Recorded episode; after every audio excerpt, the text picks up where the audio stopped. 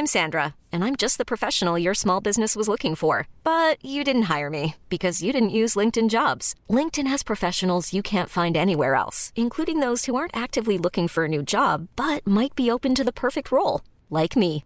In a given month, over 70% of LinkedIn users don't visit other leading job sites. So if you're not looking on LinkedIn, you'll miss out on great candidates like Sandra. Start hiring professionals like a professional. Post your free job on linkedin.com slash achieve today. Hey, I'm Ryan Reynolds. At Mint Mobile, we like to do the opposite of what Big Wireless does. They charge you a lot, we charge you a little. So naturally, when they announced they'd be raising their prices due to inflation, we decided to deflate our prices due to not hating you. That's right. We're cutting the price of Mint Unlimited from $30 a month to just $15 a month. Give it a try at mintmobile.com slash switch. $45 upfront for three months plus taxes and fees. Promo rate for new customers for limited time. Unlimited more than 40 gigabytes per month. Slows. Full terms at mintmobile.com. You're listening to AI Audible, the new narrated article podcast from the Anfield Index podcast channel. Breaking down the sum of Liverpool's parts, part two, by Leroy Ma. Any back line, let alone the back five of Liverpool, will face adversities in the form of high initial presses, trying to lay the foundation for attacks. Jurgen Klopp's system for Liverpool works in a multitude of ways in order to overcome these adversities, as mentioned in part 1. But nevertheless, football is still a team game. It goes without saying that the five players in the aforementioned positions, both of the centre backs and the full backs, as well as the deep lying midfielder who drops deeper, face a multitude of risks when trying to advance possession from the defensive third into the midfield areas. From high presses to inherent risks during certain areas of the pitch, as well as the severity of individual errors, should they occur. There are instances where the back five cannot uphold the burden alone. This is where the midfielders come into play. By default, midfielders are seen as players who are responsible for matters at both ends of the pitch. Though, in terms of building up play, they are the players who link the defence to the forwards in simplistic terms, adding a layer above the back three. As mentioned in the first part of the article, the back three often suffers from teams who press high up the pitch, teams who are willing to push players up and rely on pace for their own midfielders to drop back quickly and defend in transition. If three players are deployed to chase down each player in the back three, for example, it could spell trouble for Liverpool. This means that unless the back line of Liverpool can consistently beat their marker and drive up the pitch with the ball at their feet, passes between them will more likely be lateral ones from side to side of the pitch. This delays build up play, meaning that even if opposing teams give in to the slower build up and drop back to defend, there will still be at least 10 men behind the ball, which makes it difficult for Liverpool to get into good positions in the final third. Moreover, losing the ball while trying to get the ball upfield by attempting to dribble past opposing markers will put Liverpool in a horrible spot. Also mentioned earlier was the fullbacks, who could be a way out for the back three both on and off the ball, making the three forwards in an assumed 4 3 3 formation make a decision on how they structure themselves during the high press, almost all of which seems unfavourable for them. The problem gets significantly higher, however, when opposing teams send a flock of players up the pitch to press. This is when fullbacks don't always become the best outlet for the back three. By virtue of their position and the area covered by them, the risks that fullbacks face due to their game being played primarily near the sidelines, midfielders do not. Winning the midfield battle is not simply a phrase being thrown around for kicks and giggles simply because the zones covered by the midfield areas can dictate which team will be in control. Even without having the ball, a good midfield who's able to nullify another midfield from consistently advancing play up the pitch can be seen as the more successful team. For Jurgen Klopp's Liverpool, the two midfielders who play in more advanced positions compared to Jordan Henderson has rotated between three players for the most part. Georginio Wijnaldum, Emre Can, and Adam Lallana. The different combinations of the above results in different roles being carried out by each of them, but the underlying objectives remain the same. With that said, while Liverpool appear to be losing a man in midfield after Jordan Henderson drops back in to join the backline, it doesn't mean that they lose midfield control, because the book doesn't stop there. To build on the numerical advantage, we often see one of the two midfielders dropping to create a back four once again, this time with two centre backs and two midfielders, all of whom have some ability to get the ball into midfield areas. This is usually done when the full backs are in higher areas of the pitch, whereby the back three might require help from midfielders by getting them to receive the ball deeper down the pitch. Essentially, the three at the back formation can easily shapeshift to become a 2 2, with Jordan Henderson stepping up slightly and the deeper central midfielder dropping to either side to form a double pivot. This makes it difficult for opposing strikers to press as they cannot pose a threat by simply running in straight lines horizontally across the pitch, as, say, in a flat back four. I should say at this point that there are some very, very helpful images which Leroy has included here, which you can check out on AnfieldIndex.com. Versus Stoke. The example above highlights the first scenario, whereby we see Georginio Wijnaldum, who looks to stay in the same line as Jordan Henderson to form a double pivot, with the latter stepping up from centre back. Also, note how far up James Milner has pushed, but essentially, the structure above makes it more difficult for all three of Stoke's players to press the back line. Versus Bournemouth. The second scenario would be when the fullbacks have pushed much higher than midfield, and instead of converging in the middle to form a double pivot, the deeper central midfielder drags wide and occupies the vacated fullback spot instead. This forces opposing teams to decide if their winger or wide player should track Liverpool's midfielders' movements to the fullback spot, or if a midfielder of their own should do so. Uncoordinated teams will struggle coping with the required adaptation and will thus have their pressing structures disrupted. Otherwise, coordinated teams will have to weigh the pros and cons from either of their decisions.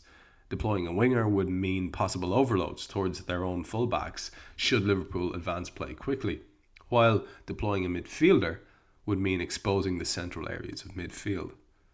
The other midfielder, who shall henceforth be referred to as the advanced midfielder, acts as the link up player between the defence and the attacking midfielders and is tasked with making delayed drops into deeper areas of the pitch, typically assumed by Adam Lallana and sometimes Georginio Wijnaldum. This entails a 2 1 midfield rather than the 1 2 structure on paper. Versus Bournemouth. An example of the 2 1 structure is seen above, with two passing triangles formed when the centre back is included. The objective is to allow the ball to be built up by the centre back and midfielder pairings first, before adding another man in build up play. If they were to make earlier runs down the pitch and an opposing midfielder tracks this link up player, that would mean that an additional opposing player is present to press the players involved in the initial build up. Here, because Wijnaldum is already out of the view of the three Bournemouth players, should a pass be made to him, three of them will essentially be taken out of the game, at least momentarily. Versus Stoke, another 2 1 midfield setup, with Adam Lallana being the advanced midfielder who's able to choose when, if at all, to drop deeper down the pitch closer to Jordan Henderson to assist in build up play. In short, this link up player would make delayed runs down the pitch instead. This achieves multiple things. The first being that if both of these advanced midfielders drop simultaneously, it becomes easier for opposing midfielders to track the movement as well. When one drops, the other will as well. The next would be to confuse players who are in the midst of pressing the players deeper down the pitch. Say the first midfielder drops and already attracts another opposing player to press him. When the second midfielder drops, but at a later time, it means that rotating players around to cover becomes even more difficult. As mentioned earlier, when the timing of the drop is delayed, it becomes less predictable for oppositions to know when to track a player and or when to rotate a player around to sufficiently mark each of Liverpool's players. Completing passing triangles out wide. A consistent trend in Liverpool's play has been how the players operate in wide areas. Gone are the days of the traditional setup, whereby a winger would look to take on his respective defender one on one while the corresponding fullback or wingback overlaps to confuse defenders or force errors during the rotation of marking before ultimately putting a cross into the box. With the increased emphasis on utilising the wide areas without an over reliance on crosses by Jurgen Klopp, passing triangles being formed in wide areas have become a common theme. As this section covers only the midfielder's role in those triangles, The functions of the fullbacks and the wide players will be referenced in a smaller scale. The most obvious case of Liverpool's midfielders being involved in passing triangles in wide areas are on Liverpool's right flank, with Adam Lallana often being the midfielder who pushes wide to support Sadio Mane and Nathaniel Clyne versus Sunderland. Often sticking to the half space just outside the box, the advanced midfielder, i.e., Adam Lallana, will be looking to receive the infield pass from either of the aforementioned wide players and subsequently try to play the through ball infield to link up play. Ultimately, the objective here is to get either Mane or Clyne into an advantageous position in the half space inside the box. On the left flank, these passing triangles also exist, but serve a different purpose simply because of Philippe Coutinho's tendencies when he plays on the left by playing much more narrow than a typical left sided winger or forward would. This movement in field vacates space on the left side of the attack for other teammates to occupy. Once again, as this part focuses on the midfielders, the role of the left back specifically will be covered in a later piece. With that said, the midfielder tasked with supporting play on the left flank has two options as a whole to either be slightly conservative as the left back drives into the vacated space, or to take up the vacated space himself. An example of a more conservative take in the role would be what Georginio Wijnaldum does. As a player who isn't blessed with pace, a more conservative role suits him far better. When Philippe Coutinho cuts in field and when James Milner bombs down the left flank, he opts to stick closer to the corner just outside the box. This allows him to do two things for the most part.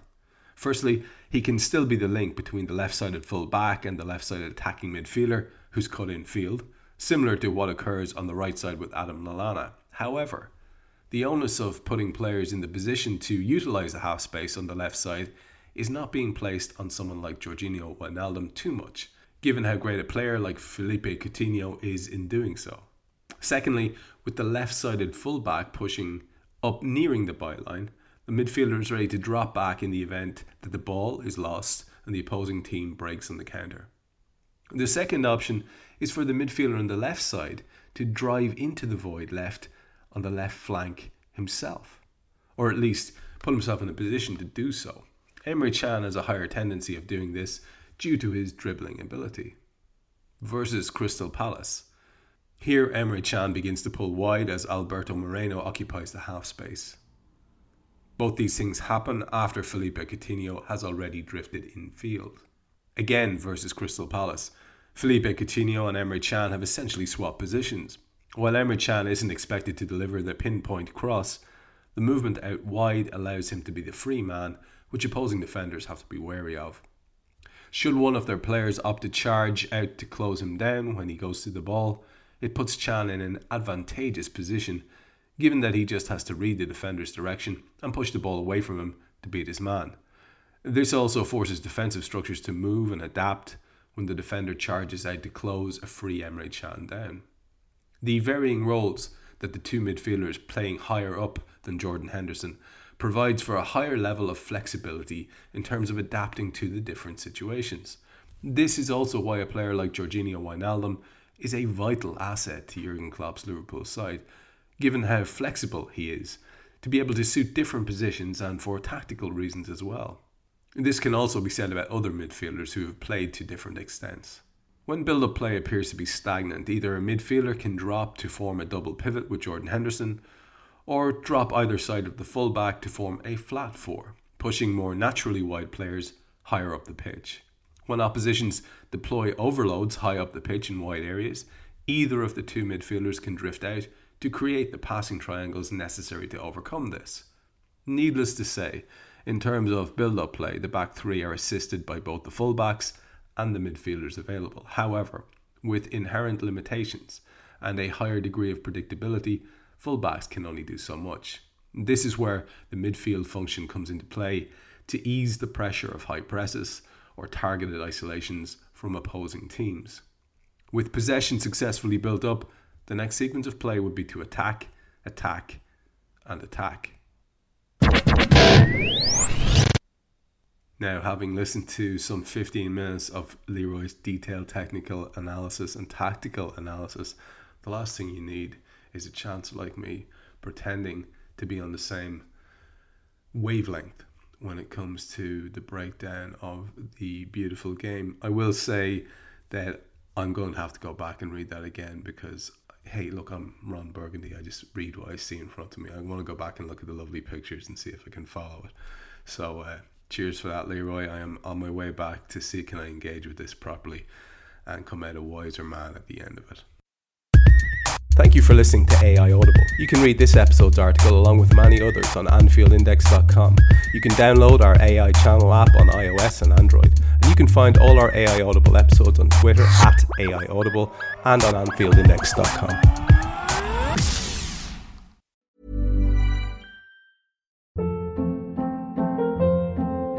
Hold up. What was that? Boring. No flavor. That was as bad as those leftovers you ate all week. Keke Palmer here, and it's time to say hello to something fresh and guilt-free. Hello Fresh. Jazz up dinner with pecan-crusted chicken or garlic butter shrimp scampi. Now that's music to my mouth. Hello Fresh. Let's get this dinner party started. Discover all the delicious possibilities at hellofresh.com.